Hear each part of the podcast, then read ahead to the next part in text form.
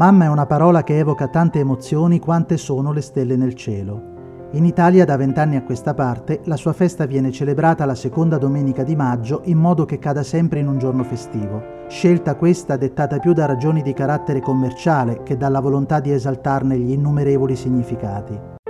Anche nell'antichità vi erano giornate dedicate alla figura materna, Tuttavia, più che alle mamme, dietro alle quali oggi diamo per scontato, almeno alle nostre latitudini, che ci siano esseri umani e non macchine da riproduzione, le celebrazioni erano rivolte alle madri, cioè femmine fertili, simbolo di abbondanza e prosperità.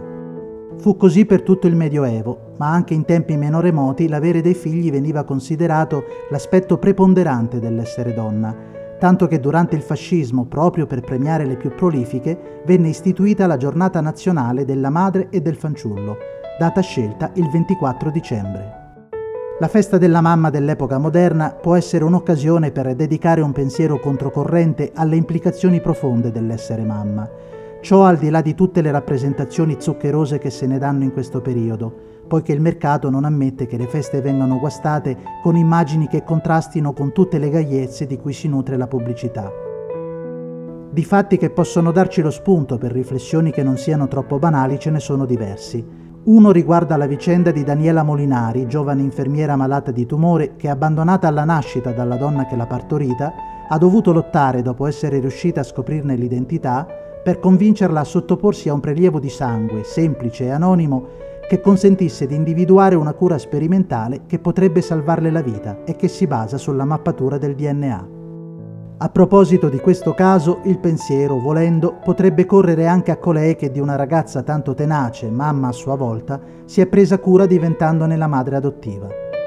Mamma era anche Laura Perselli, strangolata dal figlio e gettata nel fiume Adige, una storia di muscoli e narcisismo, anfetamine e lucida follia. Vicenda, quella del disumano delitto dei coniugi Neuemar, che somiglia a tante altre accumulatesi negli anni e che peraltro non dovrebbe essere nelle cose, poiché niente può risultare più assurdo che perdere la vita per mano di colui a cui l'hai donata. Anche la scomparsa di Denise Pipitone si presta a una riflessione non scontata per questi giorni di celebrazioni laiche della figura materna. Pochi sentimenti infatti sono così connaturati con la condizione di mamma quale quello dell'attesa. Per ogni figlio di mamma ce n'è una sola, ma per l'umanità intera ce ne sono molte. Sono mamme le migliaia di bambine africane vittime di stupri, sono mamme tante ragazze che hanno dovuto affrontare la gravidanza da sole e senza alcun tipo di sostegno, sono mamme le donne anziane abbandonate a un'esistenza vuota e solitaria da una società, la nostra, che non sa più riconoscere alla vecchiaia il grande valore che gli attribuiva un tempo. Per un ultimo ragionamento su una ricorrenza che non sia fatta solo di fiori e cioccolatini, occorre tornare indietro di qualche anno e spostarsi in Iran, dove nel 2014 una mamma ha perdonato l'assassino di suo figlio e, come la legge islamica consente di fare ai familiari delle vittime di omicidio, ha annullato l'esecuzione decisa dai giudici togliendogli il cappio dal collo, non prima di averlo colpito con uno schiaffo liberatorio le cui immagini fecero il giro del mondo. Incredibile, si dirà, oppure che ci vuole un gran coraggio a perdonare il carnefice del proprio figlio